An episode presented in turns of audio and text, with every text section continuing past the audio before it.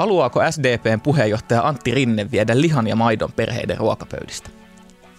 Tästä puhutaan tänään tässä Hesarin ensimmäisessä vaaliraporttipodcastissa. Me ollaan Elina Väntönen ja Teemu Muhonen ja me seurataan seuraavat kolme viikkoa eduskuntavaalikeskustelua verkossa, sosiaalisessa mediassa sekä näissä päivittäisissä podcasteissa. Tervetuloa mukaan!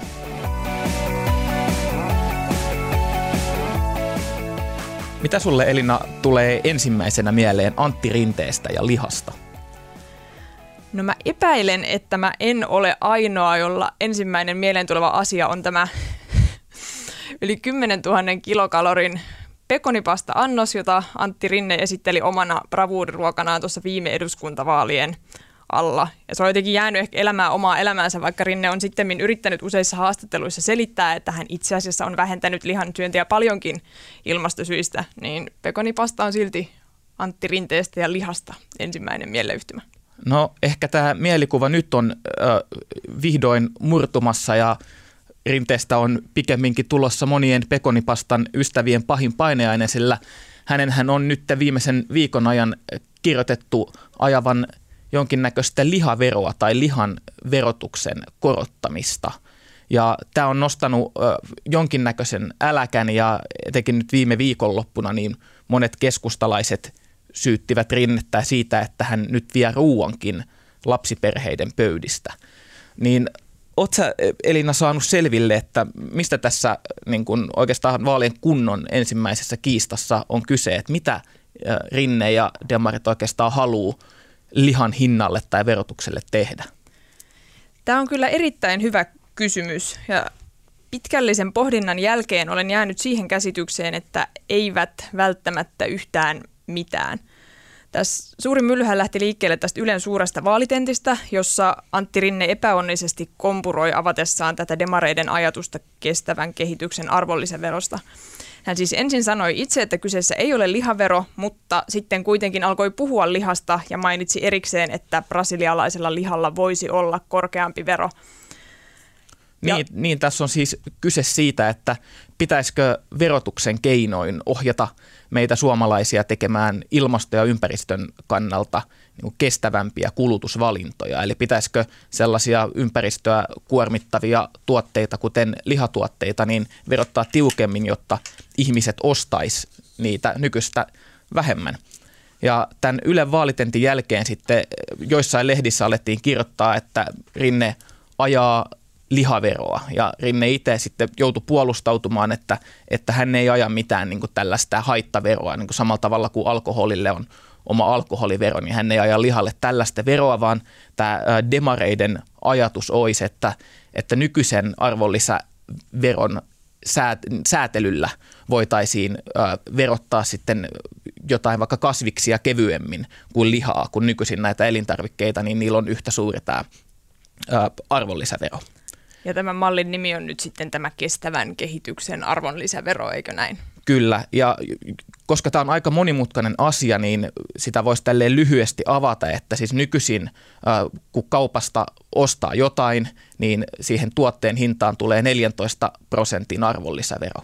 Ja se on halvempi kuin monilla muilla tuotteilla ja palveluilla, koska yleinen arvonlisäverokanta Suomessa on 24 prosenttia.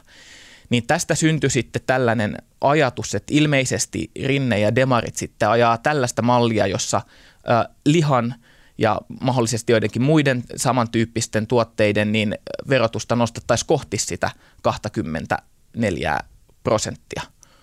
Mutta nyt tässä viime viikon loppuna sitten heräsi epäily, että meneeköhän se ihan näinkään. Niin, mulle ainakin jäi nyt edelleen siis epäselväksi, että tietääkö demarit itsekään, että millaisia vaikutuksia tällä heidän esittämällään mallilla lopulta olisi tuotteiden hintoihin?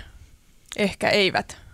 Niin, niin, tästä keskusteltiin paljon jo viime viikolla. Muun muassa valtiovarainministeriön asiantuntijat oli sitä mieltä, että tällainen – ajatus, että, että vaikka tämä nyt ei olisikaan lihavero, vaan tässä niin kuin säädeltäisiin eri tuotteiden arvonlisäveroja, niin se olisi paitsi niin kuin EU-oikeudellisesti vaikea, niin ihan käytännössä tosi vaikea, kun kaikki näköisille eri tuotteille pitäisi alkaa asettaa omia verokantojaan sen mukaan, että, että kuinka kuormittavia ne on ilmastolle tai ympäristölle. Ja on oikeasti todella vaikea määritellä sitä, että mihin se raja vedetään, mitkä tuotteet sit lopulta on ilmastolle haitallisia ja mitkä ei. Tätähän on siis yritetty eri puolilla maailmaa. Muun muassa Ranskassa harkittiin pakollista hiilimerkkiä tuotteisiin ihan vaan kertomaan niiden ympäristövaikutuksista. Ja tässä oli siis kyse merkinnästä, että kuluttaja voisi helpommin itse niin kuin tehdä sen valinnan, että ottaa jotain ilmastolle ystävällistä. Ja sekin törmäsi ongelmiin, koska oli vaan niin vaikea yksiselitteisesti määrittää sitä tuotteiden hiilijalan jälkeä, puhumattakaan sit ympäristövaikutuksista. Et se, mistä niin kuin parhaiten tiedetään, on ehkä nimenomaan ruokien hiilijalanjäljen vaikutus, ei sitten niinkään välttämättä ympäristövaikutuksia, johon sitten kuuluu esimerkiksi vesistöt, rehevöitymiset ja tällaiset muut. Että sitten, että mihin se raja vedetään, ajatellaanko ympäristövaikutuksia, ajatellaanko ilmastovaikutuksia ja miten se mitataan, niin se on hyvin vaikeaa. Ja siis Kyllä Onnea ta- vaan, jos tätä lähdetään tota käytäntöön viemään. Siis tämä on todella sekava ja monimutkainen asia, äh, niinkin sekava, että, että viime viikonloppuna sitten Rinne sotkeutui omiin jalkoihinsa entistä pahemmin, kun Iltasanomien otsikossa sanottiin, että nyt hän olisi valmis lihan verotuksen lisäksi korottamaan myös maidon verotusta. Ja nämä tuotteet on tietysti niin kuin tavallisten perheiden kaapeista ja ruokapöydästä niin hyvin tyypillisesti löytyviä, jolloin niin kuin tämä nostatti aika ison porun.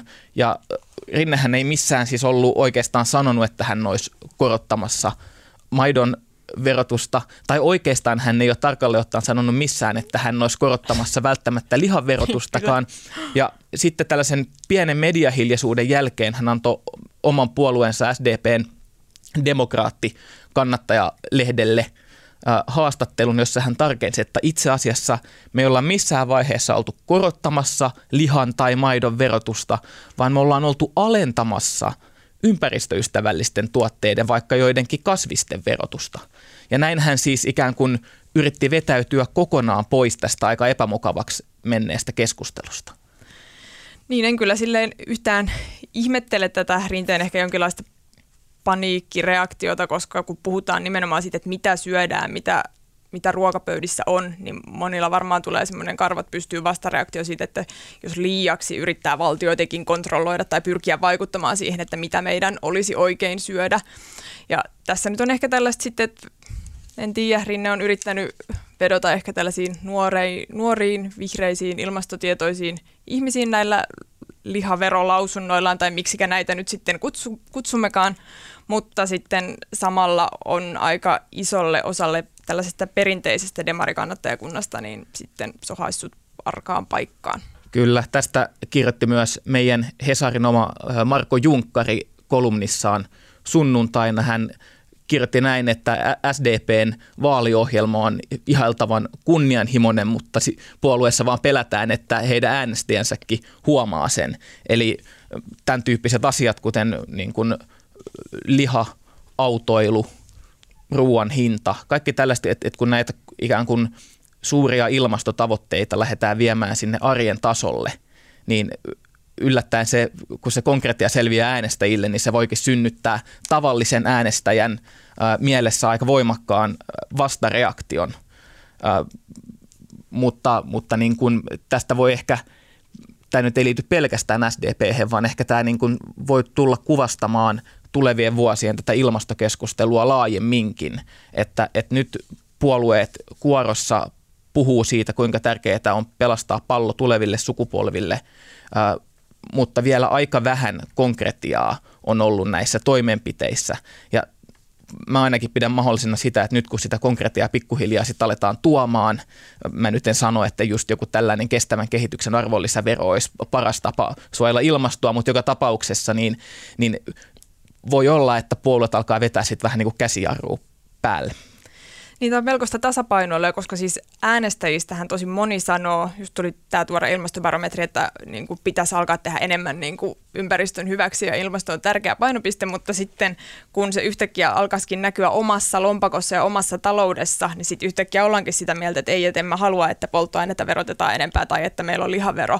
Että sitten kun ne tavallaan heijastuu suoraan siihen omaan arjen pyörittämiseen, niin sitten itse asiassa, vaikka se ympäristö koetaankin tärkeäksi, niin sitten ei olla välttämättä valmiita näin rajuihin Ja etenkin näin vaalien alla, kun muiden puolueiden on helppo valjastaa tällaiset avaukset niin kuin omiksi vaaliaseikseen. Et jos katsotaan tätä ajatusta arvonlisäveron jonkinnäköisestä korottamisesta, vaikka, vaikka sitten lihatuotteiden osalta, niin se nyt ei ole mikään aivan vallankumouksellinen ajatus siinä mielessä, että, että kokoomus on esimerkiksi kokoomus, joka nyt on, ei ole niin tähän keskusteluun hirveästi lähtenyt, niin on viisi vuotta sitten ainakin viimeksi niin esittänyt näistä alemmista, eli vaikka ruoan arvonlisäverokannasta luopumista, mikä olisi nostanut kaikkien ää, ruoan, tota, ruokatuotteiden, elintarvikkeiden verotusta kohti sitä yleistä verokantaa.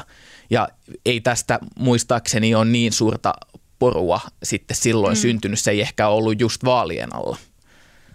Mä oon itse asiassa ihmetellyt sitä, että enempää ei ole nyt niinku puolueet nostanut esille tätä joukkoruokailujen merkitystä, että mä jotenkin voisin kuvitella, että se olisi äänestäjille ikään kuin helpompi ottaa vastaan, että sit kouluissa tai päiväkodeissa tai kunnallisissa työpaikkaruokaloissa tai armeijassa syötäisiin sit kasvispainotteisesti enemmän ja ehkä vähennettäisiin sit lihan tarjontaa niin kuin ylipäätään verrattuna sit siihen, että lähdettäisiin tällaisia niin kuin ekstra veroja asettamaan.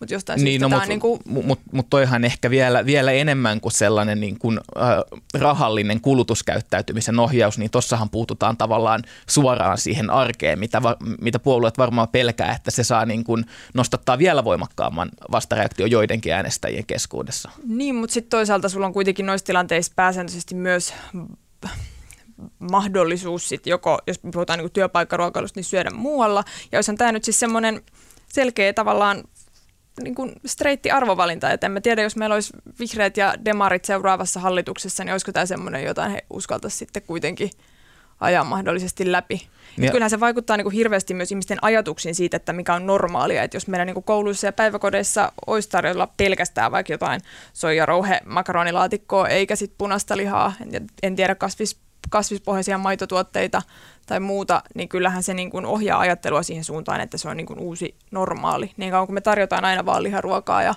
muuta, niin kyllähän se nyt myös ohjaa ihmisten ajattelua.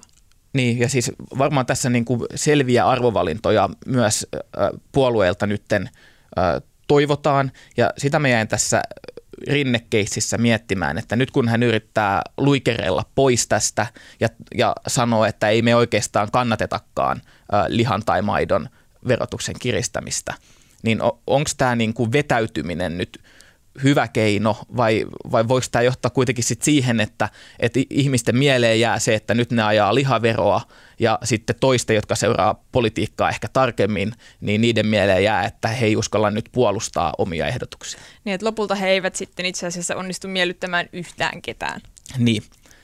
Mutta kuitenkin niin kuin loppukaneetiksi voisi todeta, että kysymykseen siitä, että haluaako Antti Rinne viedä liha ja maidon pois lapsiperheiden pöydistä, niin tämän vetäytymisen perusteella vaikuttaisi, että ei halua, että kyllä hän haluaa ennen kaikkea voittaa eduskuntavaalit. Tästä on helppo olla samaa mieltä. Ja eiköhän tässä ollut kaikki, mikä tästä aiheesta pitää tietää. Tämä oli Hesarin vaaliraportti, jossa seurataan lähestyviä eduskuntavaaleja joka päivä aina vaalipäivään asti. Kiitos seurasta ja oikein mukavaa päivää.